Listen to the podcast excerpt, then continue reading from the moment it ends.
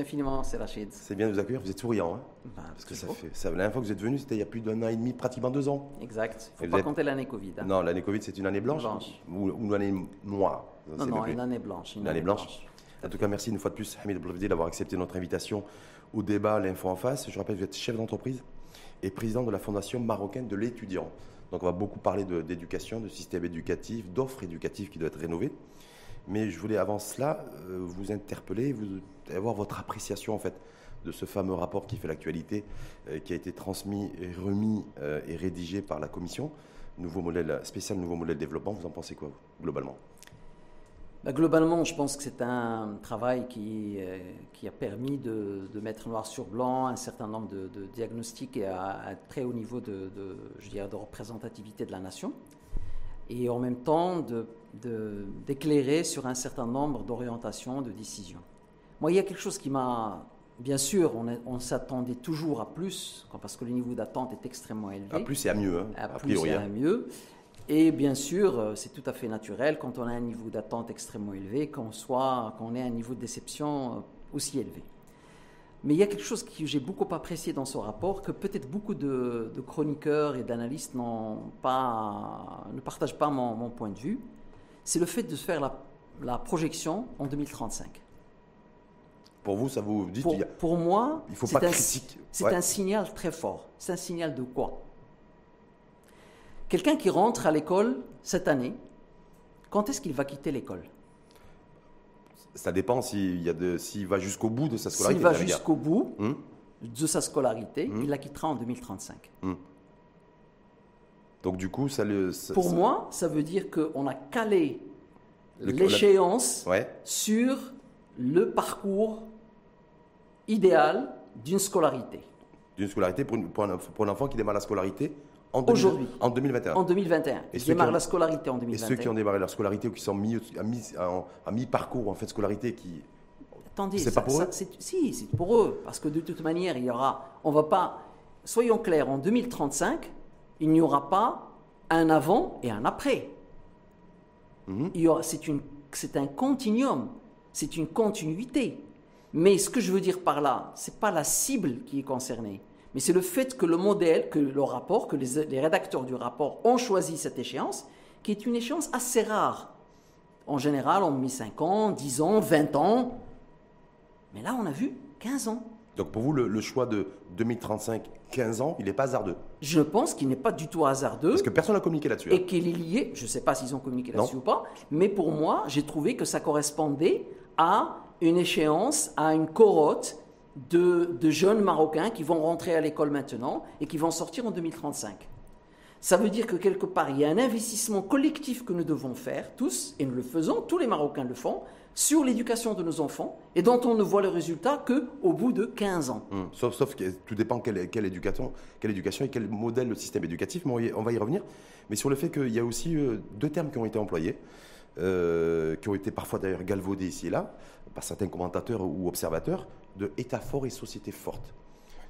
Est-ce que pour vous, enfin, déjà ça vous renvoie à quoi? Alors, ça me renvoie à deux choses. Quand on dit un État fort, je me pose la question, un État fort au service de.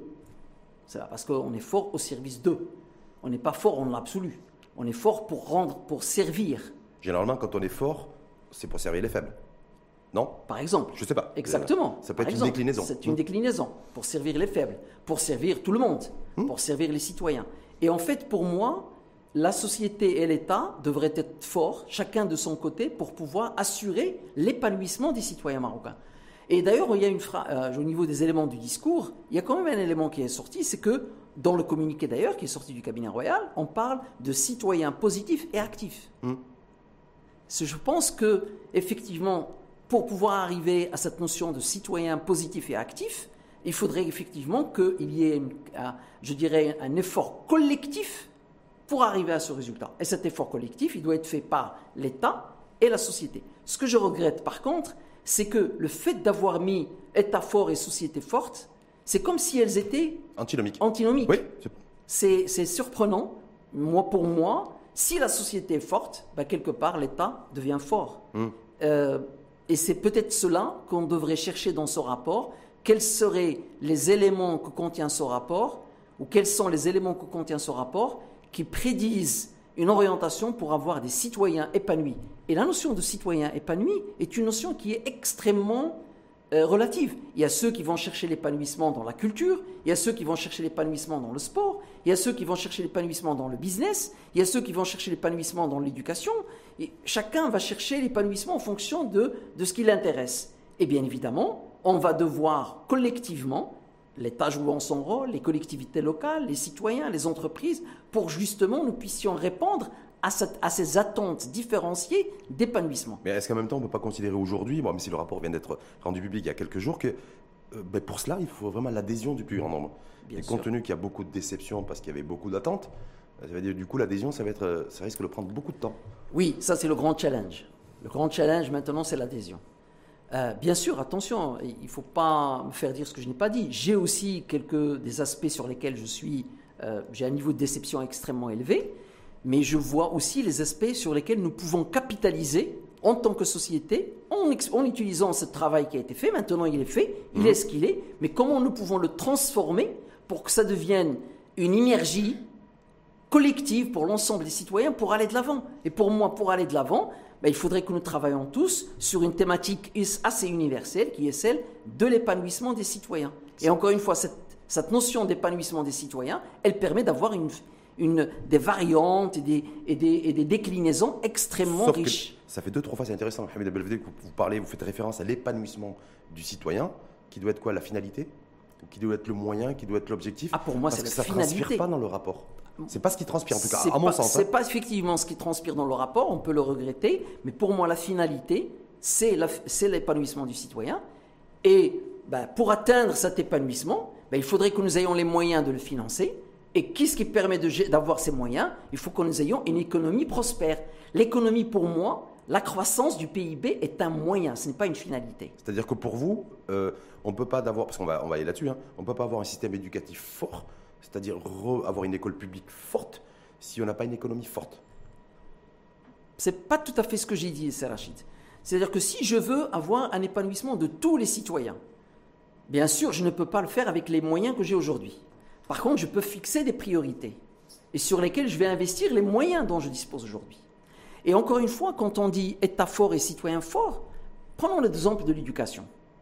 Et je crois que j'avais dit cela la dernière fois que vous m'avez invité pour moi, on peut tout à fait imaginer que l'État serait fort s'il dit, écoutez, citoyens et citoyennes marocains, jusqu'à présent, j'ai veillé à ce que ce soit moi qui assure l'éducation de vos enfants dans les écoles publiques.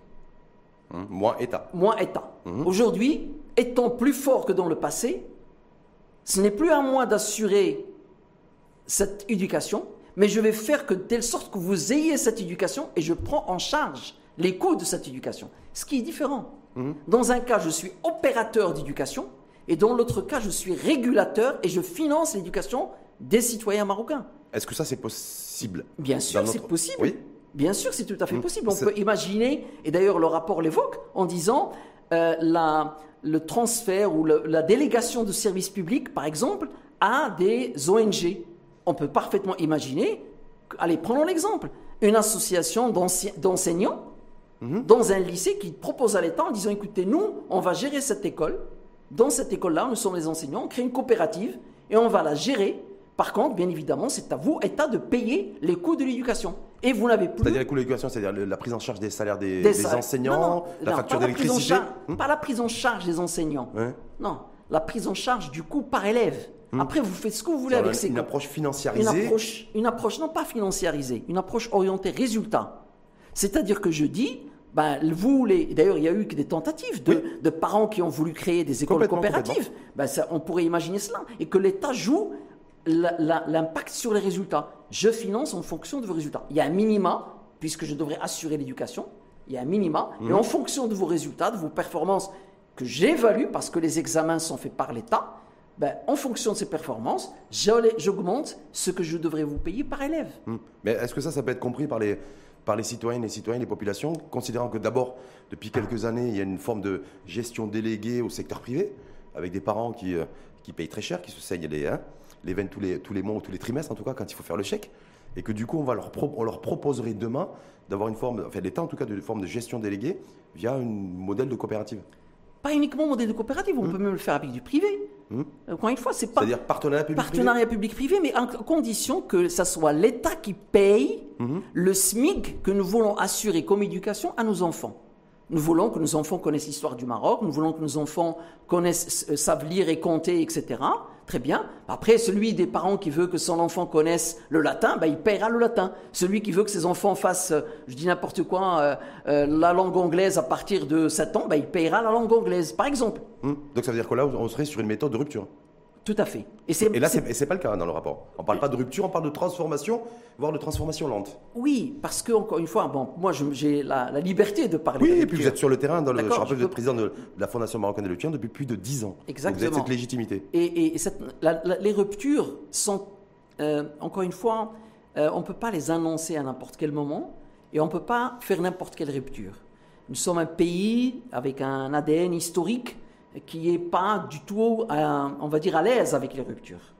Donc il faut faire des ruptures. Vous savez, c'est l'histoire de euh, euh, la, rupture dans la continuité.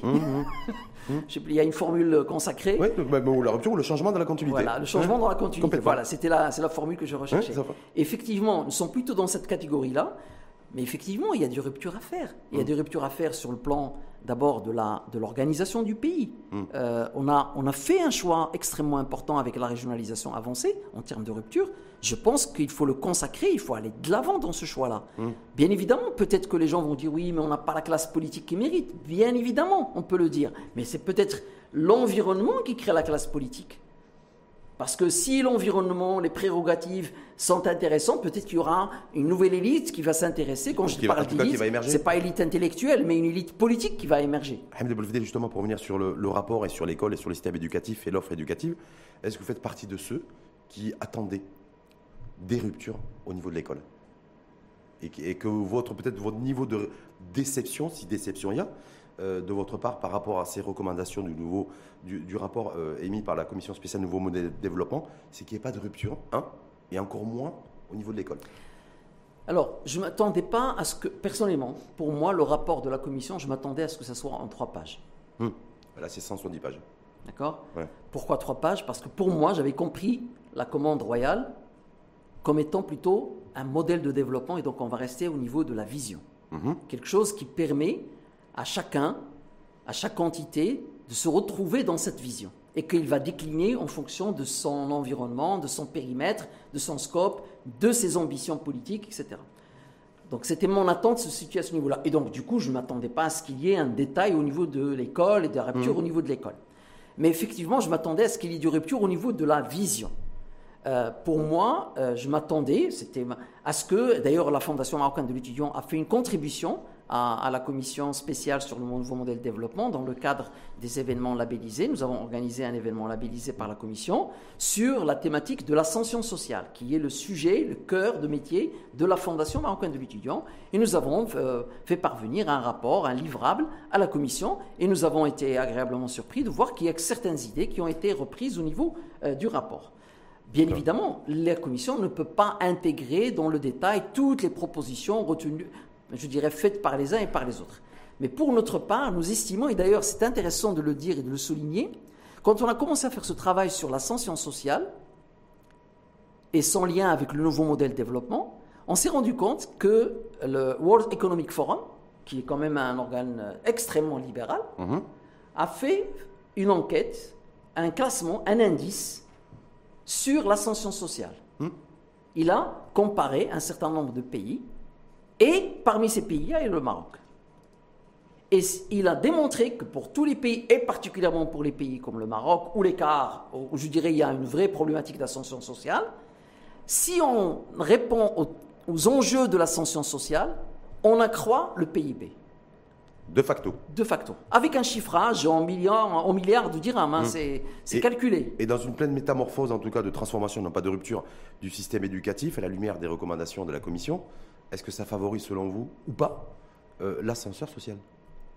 Parce que j'ai cherché, moi, j'ai pas trouvé. Euh, je- je- alors nous, on a, on a trouvé quelques idées effectivement qui rappelaient, euh, qui, qui faisaient référence à ce que nous avons proposé, Mais bon, de toute manière, on ne peut pas s'attendre à ce que la thématique proposée par la Fondation sociale soit présente de façon intensive dans les trois pages dont je vous ai parlé tout à l'heure. Mmh. Sachant que pour moi, mon l'attente se situait à, trois, pages. Mmh. Et donc ces trois pages ne peuvent pas, euh, quelle que soit la taille de la police, ne peuvent pas contenir l'ensemble des idées réunies. Mais c'est un exercice collectif qui a été fait. Mmh. Et je pense que nous devons capitaliser sur cet exercice, d'abord en termes euh, d'approche en termes de euh, diffusion de ce contenu. Maintenant, et vous l'avez bien dit, l'enjeu, c'est d'assurer l'adhésion, mais aussi la déclinaison. Hum. Je pense que chacun de nous, maintenant, devrait prendre ce rapport et se dire, OK, comment je peux le décliner en fonction de ma vision politique, en fonction de mes, ça c'est pour les partis politiques, en fonction de, de mes enjeux en tant qu'acteur de la société civile, si je suis acteur de la société civile, etc. Donc il y a des opportunités à décliner, je ne pense pas que ce soit un rapport qui ferme les opportunités. Moi, ce n'est mhm. pas comme ça que je l'ai lu.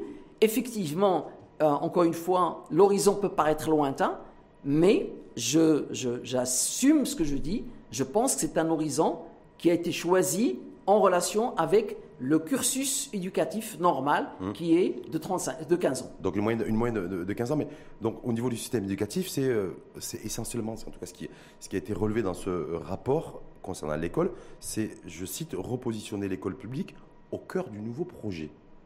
C'est-à-dire de projet de société au sens, au sens très large, sachant que l'école publique est malade depuis plusieurs années, voire plusieurs décennies, mmh. que ceux qui ont la chance, le privilège, même si ça coûte excessivement cher, de scolariser leurs enfants dans le privé, euh, voilà, euh, c'est détérioration des pouvoirs d'achat, c'est des coûts faramineux pour les ménages euh, qui, plombent les, finances des ménages. On voit pas. En fait, est-ce que c'est encore jouable ça? De se dire aujourd'hui, même si c'est dans un horizon 2035, d'avoir une école publique de qualité et au centre en fait du projet de développement de société. Est-ce que c'est un euphémisme, une utopie, un, rêve irréalisable? Alors d'abord, tous les rêves, on peut se poser la question s'ils sont réalisables ou pas. Hum. Mais si on n'en fait pas, on n'en réalise pas. Donc déjà, ça c'est un premier élément. Il faut avoir de l'ambition. Deuxième élément, euh, Bien sûr, si on garde l'école publique telle qu'elle est aujourd'hui, aussi bien en termes de contenu, d'approche pédagogique, de modèle de financement, c'est pas tenable. C'est pour ça que je pense qu'il faut faire une rupture au niveau d'un certain nombre de paramètres de cette école publique. On a évoqué tout à l'heure dans la, mmh. première partie, on a mmh. évoqué quelques exemples. C'est pas le seul, on peut imaginer d'autres modèles bien évidemment, mais je pense qu'il faut faire des ruptures sur ces trois composantes les contenus, d'accord, les méthodes pédagogiques et les modèles de financement. Ce qu'on savait avant ce rapport. Qu'il y a d'autres rapports qui ont fait référence déjà à cela. On savait bien évidemment. Encore une fois, euh, je pense que, euh, en général, quand on, quand on diagnostique un, territoire, un pays, une ville, euh, les, les, les, mots sont connus, MAUX, hmm. sont connus des différentes parties. Mais le fait de les mettre noir sur blanc, de les formaliser de façon noir sur blanc et de fixer une ambition. Parce que ce qu'on vient, ce que vous venez de citer, ce n'est pas au niveau du diagnostic, c'est au niveau de l'ambition. Hum.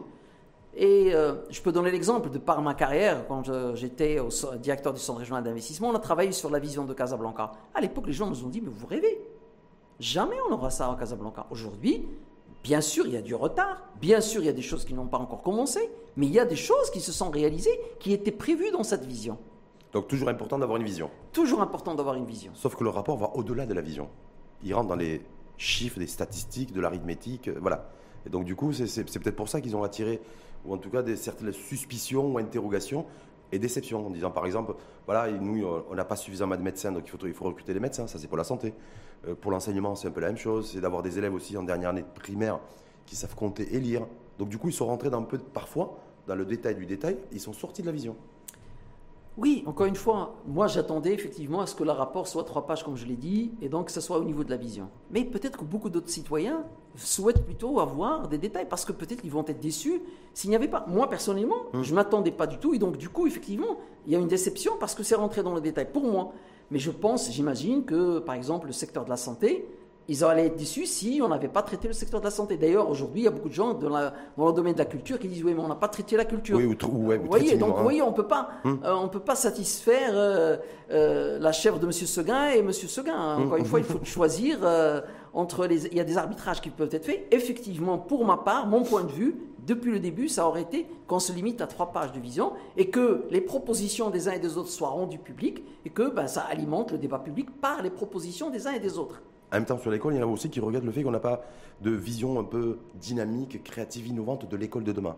C'est-à-dire qu'à partir du moment où on nous projette tous 2035, mais l'école de 2035 ne sera, pas, sera pas, certainement pas l'école d'aujourd'hui. Et donc, du coup, il n'y a pas eu de propositions ou recommandations aussi dans ce sens, avec le numérique, avec la digitalisation, expérience Covid, e-learning. Toutes ces choses-là, en fait, en termes d'écosystème au niveau éducatif, n'a pas forcément été pris en compte, en tout cas dans le détail. Oui, mais encore une fois, est-ce qu'on veut trop du détail ou pas hmm. Pour ma part, je parle de mon opinion. Comme je ne m'attendais pas du tout à ce niveau de détail, c'est le fait qu'il y ait des détails, quelques détails, qui m'a déçu. Hmm. Pour moi, c'était le fait de s'arrêter à la vision aurait été extrêmement mobilisateur. Beaucoup plus mobilisateur que de rentrer dans le détail. mobilisateur que les détails. Et que les détails soient repris dans les propositions des uns et des autres quitte à ce qu'il y ait justement des propositions qui soient contradictoires, mais ça permettrait de voir le débat en fait. Hmm. C'était comme ça que je l'avais imaginé. Et, effectivement, ce qui est intéressant avec vous, Hamid Boulavidi, c'est qu'on peut toujours prendre de la hauteur et faire un peu de la philosophie aussi, politique, économique. C'est-à-dire, voilà, aujourd'hui, les jeunes d'aujourd'hui, vous avez fait référence à ceux qui rentrent en scolarité, donc en 2021, sont directement concernés. En tout cas, par ces recommandations de, de la commission spéciale nouveau modèle de développement, on reste en moyenne 15 ans à l'école, c'est à peu près ça. Mais se dire, mais ces profils sociaux, nouvelle génération. C'est pas le mien, c'est pas le vôtre. Et donc, du coup, est-ce qu'il n'aurait pas fallu une approche un peu spécifique? Des générations X, Y, Z, par exemple, ou celles qui vont venir plus tard euh, Voilà, c'est pas leur dire, ben, nous, notre objectif en tant qu'État, c'est faire en sorte que vous sachiez euh, lire et, compter à l'âge de 10, 11 ans. Est-ce que ça parle, ça, aujourd'hui, ou ça parlerait à des nouvelles générations? Alors, euh, c'est un, un, un, débat extrêmement technique sur la partie éducative. Aujourd'hui, il, y a des courants de pensée euh, qui disent en fait, euh, oui, euh, il a fallu apprendre aux gens à lire, à compter, à écrire parce que c'était nécessaire à un moment donné. Mais aujourd'hui, peut-être que les questions ou les enjeux sont totalement autres.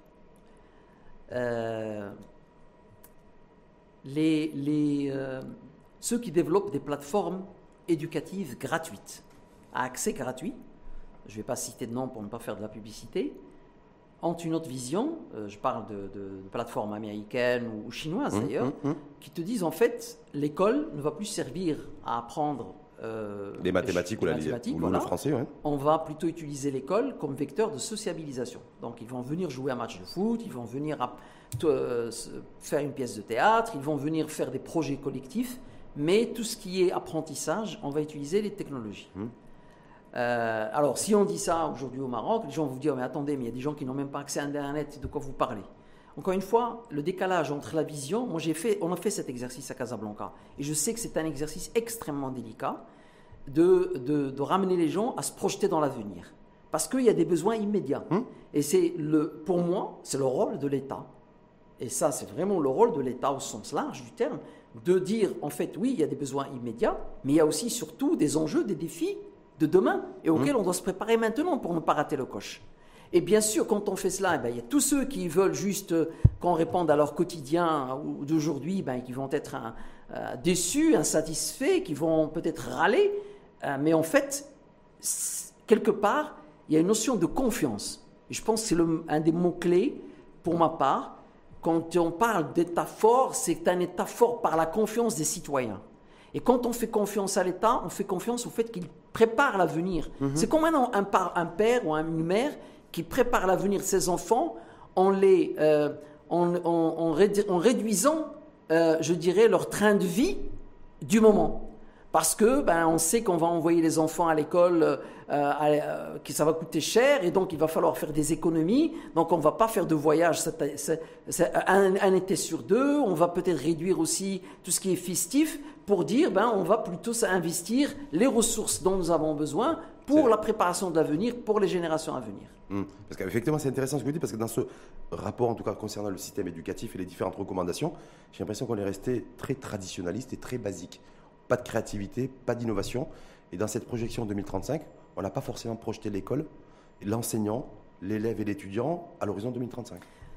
Oui, mais c'est peut-être maintenant le rôle du Conseil supérieur de l'éducation euh, de l'enseignement, de l'enseignement de, de, dire bah tiens, on a un rapport, on a un nouveau modèle de développement qui parle d'une échéance 2035. Mhm. Quelle est l'école de 2035 Et faire un exercice également de concertation pour se projeter. Et surtout, je pense qu'il y a un point important qui a été évoqué dans le rapport. C'est la notion d'expérimentation. Mhm. C'est la notion de, de ne plus avoir ce modèle unique. Euh, qu'on imposerait partout. Et donc de permettre l'expérimentation territoriale euh, de, nouvelles approches et qu'on évaluera. Et bien évidemment, ben, si cette expérimentation donne des résultats et qu'elle est généralisable, on peut la généraliser. Hmm. Et je pense qu'il y a une rupture à ce niveau-là, au niveau du rapport, qui a recommandé cette approche-là comme il y a d'ailleurs la rupture liée au fait que ce rapport incite l'État à faire de la délégation de services publics à des ONG, à de la société civile. Je pense que c'est des éléments de rupture. Il n'y en a pas que ces deux-là, mais ces deux-là concernent particulièrement l'éducation, parce qu'on peut parfaitement imaginer, euh, et d'ailleurs le, rapport sur la régionalisation le disait déjà, la loi sur la régionalisation le disait, qu'une partie, par exemple, du contenu de l'école soit régionalisée. Hmm. Mais quand on dit régionalisé, bien évidemment, il faut que ça soit fait par les acteurs de la région, non mhm. pas par les acteurs de Rabat, mhm. pas par le ministère de l'Éducation nationale. C'est ce que préconise aussi le, voilà, de régionaliser, d'avoir des agences régionales qui soient indépendantes en matière, de, en matière, en matière d'enseignement. Est-ce que ça, c'est voilà, indépendance et autonomie, euh, et forme d'autonomie, y compris pour les universités, d'un point de vue financier Tout à fait. Mais à, à, condition que les enseignants deviennent des salariés de l'université. C'est pour ça qu'il y a une réflexion, je crois, qui doit être menée aussi pour un statut unifié de, de l'enseignant c'est pour aller peut-être dans ce sens. Mais c'est intéressant, parce que moi je me dis aujourd'hui par rapport à ceux qui nous écoutent, qui sont sur le, vous savez, sur ce, débat euh, qui, qui, existe chez nous depuis des années, école publique, école privée, école privée, école publique, et qui se disent, moi je suis déçu parce que j'ai rien, j'ai pas de réponse à ça. Par contre, moi je sais que dans, dans un mois, c'est la fin du troisième trimestre, et qu'il va falloir que je signe un gros chèque. D'accord. Je pense que là, il a le nouveau modèle de développement, ce qui a été demandé, c'est un rapport à remettre. Hmm. Ce n'est pas des lois à mettre en place hmm. qui vont être opérationnelles. Et encore, on peut faire voter la loi et les décrets d'application ne sortent pas et donc elle n'est pas applicable. Donc, encore une fois, il y a un décalage temporel extrêmement important entre l'attente du, du papa et de la maman dont je fais partie, qui va signer un chèque pour les frais de scolarité de son enfant prochain trimestre, et la, dimension temporelle du nouveau modèle de développement. Ce n'est pas du tout les mêmes dimensions. Mais ben, ça, c'est des choses en fait, qui n'ont pas été forcément expliquées ou suffisamment expliquées aux citoyens. c'est pour ça qu'il y a une levée de bouclier un petit peu ici sûr, là. Bien sûr, surtout sur les questions sensibles comme l'école et la santé. Moi, je, moi, je, défie, je défie quiconque au Maroc a voulu construire une maison et il l'a fait rapidement. Hmm. Juste une maison. Je ne parle pas d'un nouveau modèle de développement. Hmm. Avec un bien immobilier on sait que ça prend énormément de temps. Hmm. Il a le foncier. Mais entre les plans, les modifications, la belle famille qui fait des propositions, etc., ça prend du temps. Et après, on fait appel à une entreprise qui fait faillite, on fait appel à une deuxième entreprise, on change les plans, etc. Et ça prend du temps. La notion du temps est très différente, encore une fois, entre la conception d'un nouveau modèle et l'impact. Il y a, il y a, une, il y a une, je dirais, un délai effectivement, il faut que ça donne de l'espoir. Il faut que ce nouveau modèle se dise, OK, pour nous, c'est peut-être... Il n'y a pas de réponse immédiate, mais je suis rassuré pour mes enfants ou pour mes petits-enfants. Ça veut dire quoi? Ça veut dire que le, véritable enjeu aujourd'hui, ça va être le portage politique, au sens noble du terme, c'est-à-dire l'opérationnalisation. Parce que là, on est dans la phase de recommandations qui ont été remises, qui sont présentées au grand public là, depuis quelques jours. Euh, est-ce que pour vous, ce qui va être important, c'est celles et ceux qui vont être amenés, en tout cas, euh, à appliquer ces recommandations et, à les mettre sur les rails. Oui, ça c'est le plus important, c'est peut-être là où il y a le plus d'inquiétude. Ah, c'est vrai? Vous êtes inquiet sur le portage politique? Euh, Je suis inquiet par le portage des, au niveau de l'exécution, parce que euh, l'histoire du Maroc a démontré que nous sommes très forts en termes de conception, en termes de, je dirais, de projection dans l'avenir, mais pas suffisamment fort, pas suffisamment agile, pas suffisamment réactif au niveau de la mise en œuvre. On cherche à être parfait dans la mise en œuvre, et donc on prend énormément de temps. On cherche à satisfaire les différents lobbying, et parfois donc ça fait capoter la mise en œuvre. Et en fin de compte, de toute façon, vu qu'on prend beaucoup de temps à mettre en œuvre, on perd même l'intérêt de la mise en œuvre parce que, ben, ça y est, c'est trop tard. Donc, euh, ça, c'est un vrai enjeu au niveau de l'exécution. L'une des recommandations du rapport, ça a été de mettre en place une entité qui assurerait en quelque sorte un suivi, l'évaluation, ce qui permettrait d'avoir un peu la, on va dire, euh, et c'est une méthode qui a marché. Hein. Aujourd'hui au Maroc, à chaque fois qu'on met en place des indicateurs de mesure internationaux pour avec lesquels on se compare, c'est-à-dire que ce n'est pas nous qui mesurons, c'est Doing Business, c'est World Economic Forum, etc. On dit ben, on est très mauvais sur cet indicateur, on se fixe comme objectif d'atteindre cet indicateur, d'arriver à ce niveau-là en 5, 10, 15 ans, et qu'on mette en place les, les, structures euh, de pilotage qui permettent d'accélérer les réformes pour arriver à cette, à cette, à cette et je pense que ça, c'est quelque chose qui est extrêmement mobilisateur pour la société civile marocaine et pour les citoyens marocains. Sur le, fait aussi l'opérationnalisation, le portage politique et la dimension opérationnelle, parce que là, c'est beaucoup de réflexions, beaucoup de recommandations, mais on n'est pas dans l'action pour l'instant. Et euh, est-ce que vous considérez, vous, Ahmed Boulevdil, de par votre recul, de par votre histoire personnelle et professionnelle aussi, que là, cette fois-ci, ce qui pourrait être historique aussi, c'est d'imposer un quota de technocrates? C'est-à-dire que si on reste dans le système éducatif, par exemple, d'avoir des profils aux responsabilités qui n'ont aucun enjeu, aucun intérêt, si ce n'est l'intérêt général, mais qui sont en capacité effectivement d'accélérer la transformation, voire d'aller vers des ruptures. Ou pour vous, ça serait pas forcément une bonne idée Alors, euh, ça peut paraître contradictoire ce que je vais dire. Pour euh, assumer des ruptures, il faudrait assumer l'échec. Parce que qui dit rupture dit prise de risque. Mhm. Et donc prise de risque dit probabilité d'échec. Et donc quelque part, un jeune euh, politique ne va pas pouvoir prendre ce risque parce qu'il a toute une carrière à construire. Par contre, quelqu'un qui a déjà une carrière politique derrière lui peut prendre ce risque-là, à condition qu'il se dise, je prends le risque, mon envie c'est de marquer l'histoire, mon souhait c'est de marquer l'histoire par des ruptures. Si ça marche, tant mieux pour moi, et tant mieux pour, surtout pour le pays. Mhm. Si ça marche pas, bah, tant pis pour moi. Je, je, je, je, paye le prix de la prise de responsabilité. Mhm. Et c'est ça l'homme politique. Aujourd'hui, dans, partout dans les pays démocratiques, bah, les hommes politiques et les femmes politiques prennent des décisions risquées. Bah, si ça marche, Tant mieux pour eux, si ça ne marche pas, tant pis pour mieux pour leur pays si ça marche. Mhm. Et si ça ne marche pas, tant pis pour eux. Mais là, vous dites quoi Technocrate ou pas technocrate cette fois-ci? Mais le vrai technocrate, c'est-à-dire avec. Euh, vous savez, comme on est dans les. C'est pas vous que je vais dire ça. Hein, dans les grandes entreprises, on a l'obligation de résultats de performance, de productivité, de performance. C'est voilà, vous avez 5 ans, on aura vous, avez, vous avez 5 ans pour faire en sorte que ben, l'école, ben, le système éducatif, l'école publique soit atteint. Voilà. Mais ça, c'est pas antinomique avec l'homme mm. politique. Et ce n'est pas le propre du technocrate. Je dirais le fait d'avoir une, je dirais, une obligation de résultat, mm. c'est quelque chose qu'on peut parfaitement euh, introduire. introduire. Parce que ça n'a jamais été introduit chez nous. Introduire, c'est plus qu'introduire. C'est, je dirais, vraiment la rendre euh, rendre accountable. Et je pense que c'est la Constitution de 2011 on parle. Oui, reddition des comptes. modèle on parle. Ben, très bien. Ben, ok, vous avez été ministre de ceci. Ben, ben vous n'avez pas vous n'avez pas atteint les objectifs que vous êtes fixés vous-même, parce que c'est vous-même qui avez préparé le programme que vous avez ça, présenté ça serait une vraie rupture, ça, par exemple, pour nouveau modèle de développement et pour retrouver, retisser les liens de confiance. Je pense qu'on a commencé. Il y a eu quand même un début. Après, c'est critiquable, c'est discutable, tout ce qu'on veut, mais c'est ça la démocratie. Euh, il y a eu des, hauts fonctionnaires qui ont été sanctionnés pour ne plus jamais être dans la fonction publique ni dans le pouvoir politique. Mais jamais de ministre. Enfin, si, de ministre à l'exercice sur la base du fait qu'ils n'ont pas atteint les objectifs de, de leur ministère, de leurs attributs.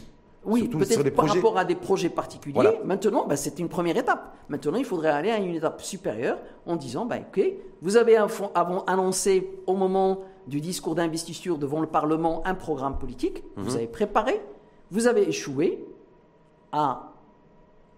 Vous avez échoué, je dirais, d'une façon extravagante, ben, clairement.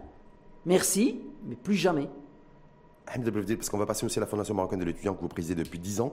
Est-ce que vous considérez, c'est une question très directe, hein, est-ce que vous considérez que si on, cette fois-ci, si on n'arrive pas à transformer l'école, on ne pourra plus franchir de, de paliers de développement et de croissance? Ah, Je crois que la réponse est très claire. C'est évident. C'est évident. Euh, encore une fois, L'école est un vecteur d'ascension sociale extraordinaire. Et nous avons démontré dans la contribution que nous avons fait parvenir à la commission spéciale du nouveau modèle de développement euh, je dirais, euh, une contribution qui démontre, ce n'est pas nous qui l'avons dit, c'est le World Economic Forum, que s'il y a, euh, je dirais, plus il y a d'ascension sociale, plus il y a de croissance du PIB. L'ascension sociale, comment on l'a fait? Ben, On l'a fait, entre autres, ce n'est pas le seul moyen, mais le moyen qui a démontré son efficacité, et j'en suis un exemple. J'en suis un exemple. Moi, je viens d'un milieu extrêmement modeste, et c'est grâce à l'école publique que je suis là où je suis aujourd'hui. Et j'en suis redevable à mon pays, le Maroc, et à, personne d'autre. Ce qui est quasiment, aujourd'hui, quasiment impossible. Non, je ne suis pas d'accord avec vous. Non, mais je sais pas.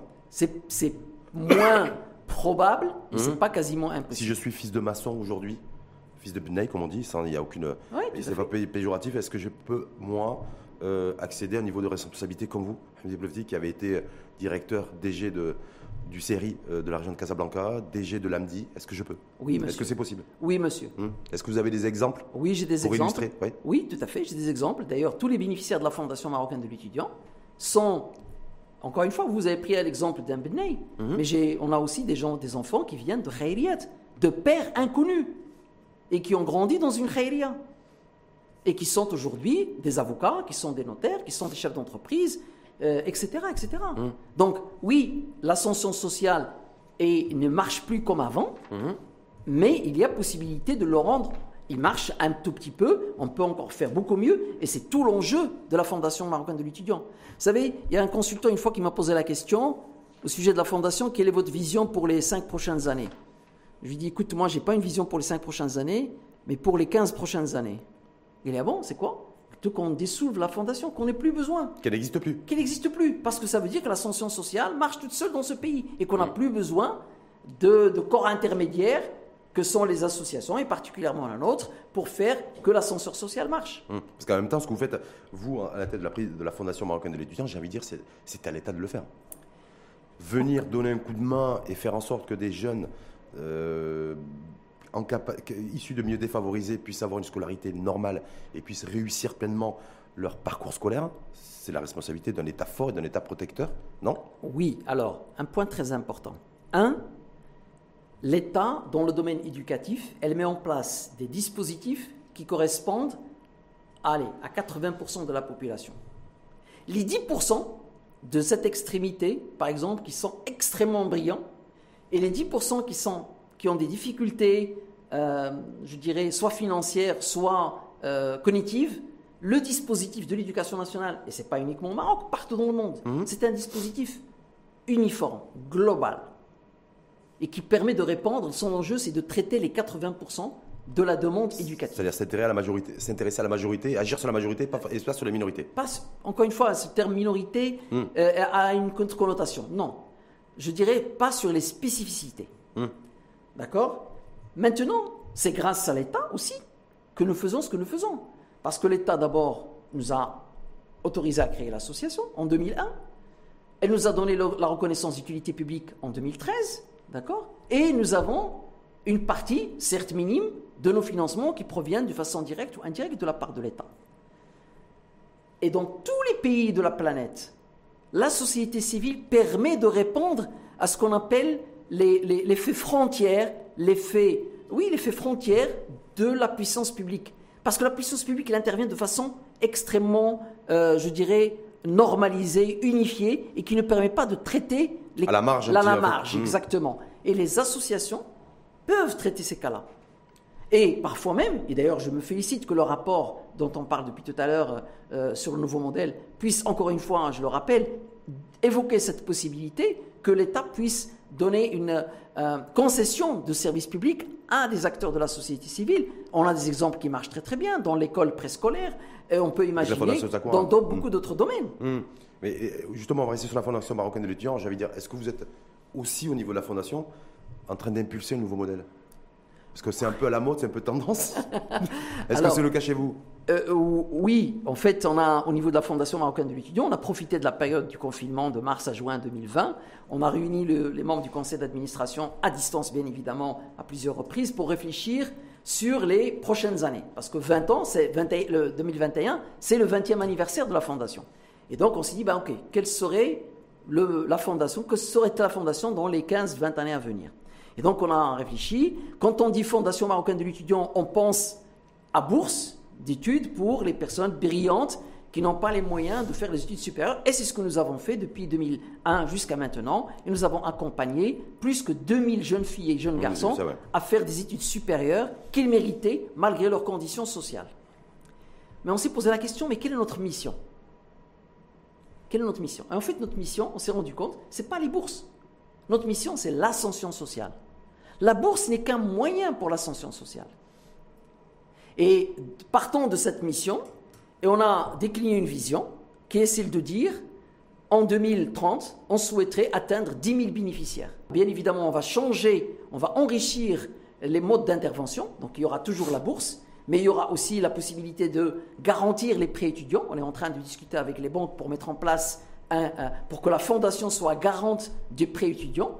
On va mettre aussi, euh, on va décliner un programme d'accompagnement. Il y a des jeunes, des jeunes qui n'ont pas besoin d'argent, hmm. mais ils ont besoin d'un accompagnement. Hmm. Et parmi cet accompagnement, ce qui a super bien marché au niveau de la fondation, c'est le mentoring.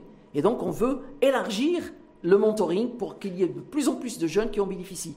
Et vous savez, cette, histoire de mentoring, quand on a fait les recherches, il y a eu des études qui ont été faites aux États-Unis ou au Canada qui ont démontré l'impact du mentoring sur les jeunes d'une façon extraordinaire et particulièrement les jeunes vulnérables de par leur environnement économique et social.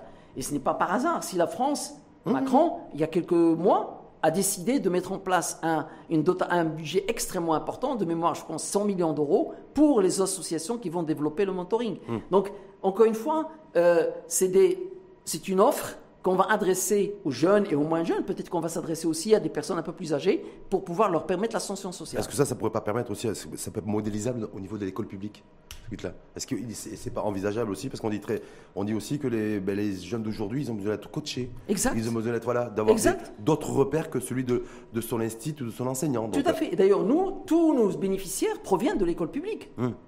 100%. Hum. ah oui, c'est 100% de nos bénéficiaires proviennent de l'école publique. Quelqu'un qui est passé par l'école privée, ça veut dire qu'il a les moyens de payer l'école privée. Donc on préfère réserver les moyens dont nous disposons pour ceux qui n'ont pas les moyens, mhm. bien évidemment. C'est tout, à fait logique. Autre projet, vous êtes euh, sur quoi là actuellement la Fondation marocaine de l'étudiant Alors un euh projet qui est d'actualité, c'est que euh, le Centre des jeunes dirigeants, dont je suis un des fondateurs et un past président, a lancé, son président a lancé une course, en fait c'est pas une course, c'est un parcours, un, mhm. un, tour du Maroc, Tanja à Dakhla en vélo. Comme il est sportif, il peut se le permettre. Et comme moi, je il est jeune en plus. il est jeune, effectivement. comme moi, je ne suis ni sportif ni jeune, on a lancé en parallèle une course du cœur. Alors, c'est quoi l'idée? C'est que en parallèle à, à Tarek qui va faire le vélo entre Tanger et Dakhla, il y aura un cœur qui va faire le même parcours. Et comment il va bouger? C'est très simple, en fonction des dons que nous collectons. D'accord. Un dirham le mètre. Chaque fois qu'il y a un dirham, le cœur va faire un mètre. Euh, avec une espèce de compteur en fait. Avec comme, une espèce de compteur, exactement. Quand quelqu'un fait un don de 1000 dirhams, ben, il va faire un kilomètre. Et ben, il y a des étapes. Bon, ben, c'est le cœur qui va arriver avant Tarek. Il y a des étapes où, au contraire, c'est Tarek qui va arriver avant le cœur. Donc on a Fouad et Tarek. Fouad, c'est le cœur, qui vont être en compétition pour voir qui va arriver en premier à Dakhla. Selon vous, qui c'est qui arrivera en premier? Selon moi, c'est le cœur. C'est le cœur? Et vous savez pourquoi? Non. Parce que même Tarek, le coureur, il a envie que ce soit le cœur qui arrive en premier. C'est la seule course au monde où le coureur a envie que ce soit les autres qui Mais en même temps, peut-être profiter de votre présence, euh, Hamid Blevdil, et euh, peut-être face caméra, de dire aussi à celles et ceux qui veulent faire que le cœur arrive en premier. Donc, avant le, président du CJD, il faut mettre des sous. Exactement. Il faut mettre des sous.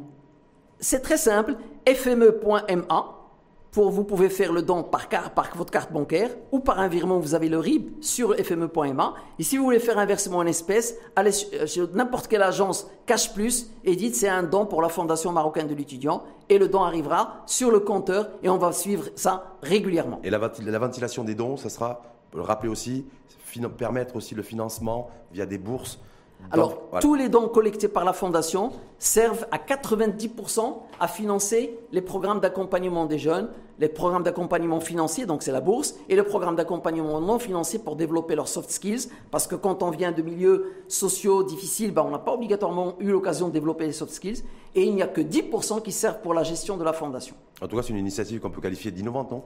Oui, on peut le qualifier. Parce que très souvent, l'innovation, on voit ça comme la robotisation, la, réalité augmentée, mais là, c'est des choses qui. Tout à fait, ça s'appelle de l'innovation sociale, effectivement. L'innovation sociale, c'est un bel exemple d'innovation sociale, en tout cas. Exactement. Merci infiniment. C'est moi qui vous remercie. Hamid Blevdil, euh, je rappelle, chef d'entreprise et président de la Fondation marocaine de l'étudiant. FME.ma. FME.ma, c'est le, le dirham bling, bling, bling, bling, bling, pour faire en sorte que le cœur arrive avant le président du CJD parti de, de Tanger, Tanger, arrivé à Dakhla. Merci en tout cas infiniment à vous. C'est moi qui et à vous très